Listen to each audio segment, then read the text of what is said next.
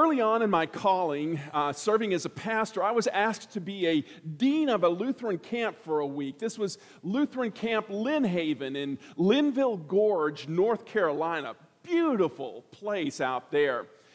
It wasn't the first time that I'd been asked to be uh, dean of this place, but what made this year different was I decided to take my two boys with me, Nicholas and Jacob. Now, it was a camp that ran from Sunday afternoon to Friday afternoon.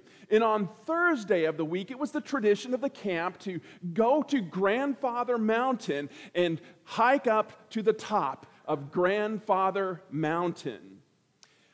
Well, we were hiking up there, um, going up to the top, making our way with the campers and the counselors and my boys. I was kind of helping them along, you know, because this trail isn't always the easiest to get up. Uh, some places you have to use uh, wooden ladders to get up really steep rocks, or sometimes they have plastic coated cable to help you, to help you pull yourself up the edge there the rocks and that. And after about, no, about an hour, hour and a half, um, my son Jacob, who was only five at the time, had had enough. that was enough for him. And the only way I could get him going again, moving forward, was to pick him up and carry him. So I first put him on my back and carried him for a while there, then on my side, and then on my back again, and then I gave him to one of the other counselors. you know how that goes, right? Sometimes the like gets long, doesn't it? Sometimes um, the going gets rough. And when the going gets really, really, really rough, like when you're on the top of the mountain and storm clouds are coming in, that's when you wish you were back at the bus or back at the camp, knowing there's not enough time to get down the trail. So, what are you going to do? You're going to try to find some shelter, some place to stay out of the storm with the campers and the counselors and let the storm pass. But being under that shelter, exposed to the storm, is usually when people start moaning and groaning. And by their actions, they're saying, I've had enough. I'm not moving. If you would look in your Bibles that are in the pew racks in front of you at this section of Old Testament lesson from Isaiah 56, verses 1 to 8, you'll note that the title above that section is Salvation for Others. You see, people have this misconception that the Old Testament is about God's chosen people only. Yes, it's about God's chosen people, but what was the task of the chosen people? To make the one true God, Yahweh, known to the nations. That was their mission. That was their calling to reveal Yahweh to the nations. The most well known verse of the Old Testament lesson that was read was a verse that Jesus quoted when he was cleansing the temple in Jerusalem. Verse 7c, if you want to call it that way. For my house shall be called a house of prayer for all nations. That captures the central theme of this section of Isaiah 56. God wants to save all nations. He said, God said to Isaiah earlier that it's too small a thing for my servant just to save Israel. He wants to save all people, all nations. And in Isaiah 56, 1 to 8, he says, including the foreigners and the eunuchs, two groups of people that were not allowed in the temple in Jerusalem. God loves us all despite our sins and wants to bring us safely home. You'll note that in verse 7 of chapter 56, there, the word house or home, Hebrew for bet, um, is used three times. And in verse 8, you have the word gathered used three times as well. The message is clear God wants to gather all people, including you and me, the foreigners and the eunuchs, into his house and welcome them home. The problem is quite often is that our life draws us away from God's house. Quite often, because of our sinful natures, we are far from the house of God and from God Himself. You know, there are times when uh, God wants us to uh, do things and times that I want to do things, but that sinful nature in me just will not allow it. I want to do more. And Paul says in Romans 7 I see another law at work in the members of my body, waging war against the law of my mind and making me a prisoner of the law of sin.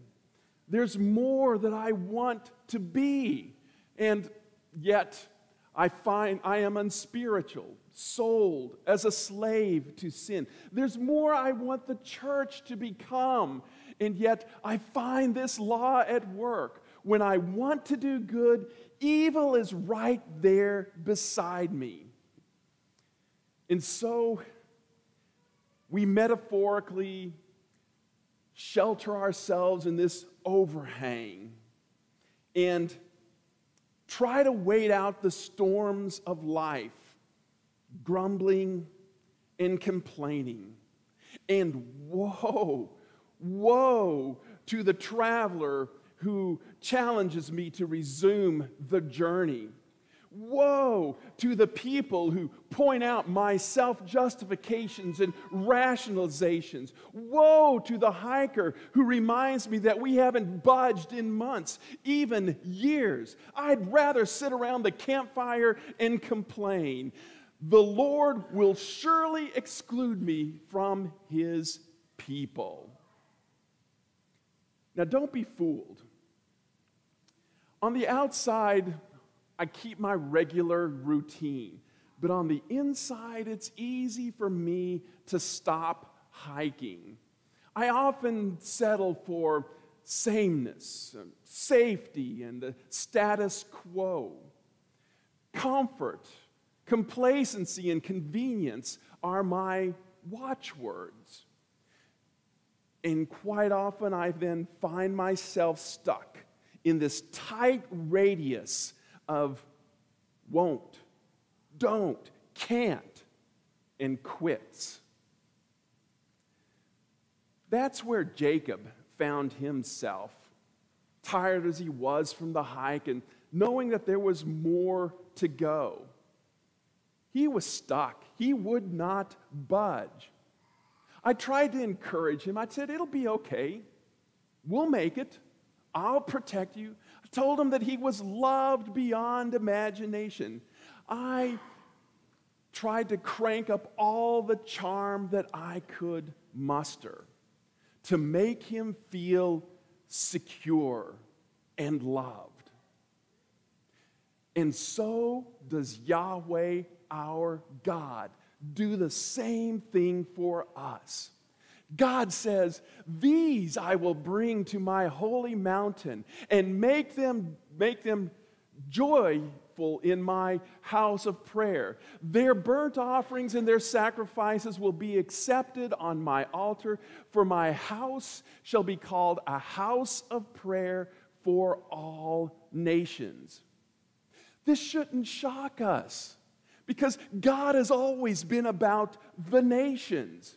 When he called Abraham to be his own, he said in the third blessing there that Abraham would be a blessing to whom?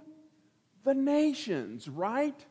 He said, All the nations of the earth will be blessed in Abraham. That includes you and me, the foreigners and the eunuchs as well. All people will be blessed. Again, look at who came out of Egypt in the Exodus. We think it's only the Hebrews, the Israelites that came out of Egypt. No, read the scripture closely. There were multiple nationalities that came out of Egypt with the Israelites. Moses married a Cushite and suggests that those who believe in the true God and offer sacrifices, they too, you and the alien, shall be the same before Yahweh. Jethro, the Midianite, Rahab, the Canaanite, and the Gibeonites all acknowledged the greatness of God. Caleb, one of the two spies that said the land was a good land, was a Kenizzite. You see, often throughout Scripture, and even in Isaiah, the foreigners are, are um, talked about as being partakers of Yahweh's salvation.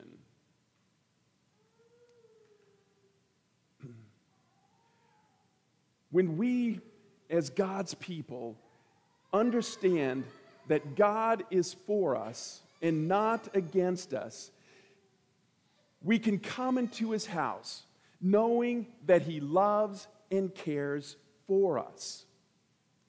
People who know God's word often need more assurance.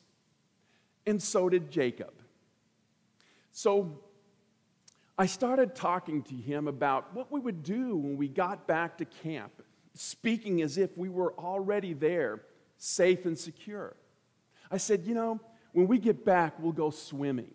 When we get back to camp, we'll go get a Mountain Dew and a Snickers bar at the canteen. And then I pulled out the big guns. I said, when we get back, I'll let you stay up late with me and we'll go scare the big kids. When we find ourselves stuck, we need someone who will point us past the present sin, uh, pain that we're in and help us look at the future deliverance. That's why Yahweh pulls out the big guns itself and tells us that God loves us with abandon. He says to us in 56 8, I will gather still others besides those already gathered. Who's he talking about? The others. Other chosen people or others from the nations? That word still signifies that this is a group beyond those already chosen, that God will gather people from the nations. And that's what is fulfilled in the New Testament. When Jesus had his disciples assembled on the Mount of uh, Ascension there, what mission did he give them? He said, I'm sending you to be witnesses where? Jerusalem, Judea, Samaria, and to the ends of the earth. That's what the disciples did. They took the embrace of God's word to Africa, to Arabia, to Asia Minor, to Rome, to Spain, even all the way to India. And what about the, that's the foreigners there. So what about the eunuchs? Are they in the house of God? Remember Acts 8? Where God sent Philip down to meet a person sitting on the chariot reading Isaiah who had just come from Jerusalem? Who was that person? It said it was an official of the queen of Ethiopia, Candace, official of the treasury, a eunuch. Specifically says a eunuch there. And what happens? Philip explains to him Isaiah that he's reading. And the result? The eunuch was baptized and welcomed into the house of God with a loving embrace, God gathers you and I, Gentiles that we are, into his house as well. He welcomes us because we are now a part of that chosen and assembled outsiders, those not already gathered in the Old Testament. And he loves us with a loving embrace through faith now, but there is a much greater embrace yet to come on that day, God will love us like never before. When Christ began his journey, he continued the hike all the way to the end. He finished that hike in spite of a disciple's kiss of betrayal, in spite of his friends running for cover, in spite of countrymen clamoring for his death. Look, the sky is dark. Two criminals are slowly dying, one on his left and one on his right. Jesus is in the middle, and he calls out with a final word. St. John records it tetelestai. It is finished. And the curtain is torn from top to bottom, the blood poured, the curse removed, the sacrifice complete, death is destroyed, paradise is restored forevermore. It has all been done, completed, finished. And I dare say, if Jesus' hands had not been nailed to the cross, he would have raised them in victory and said, It is finished. I have rescued my people.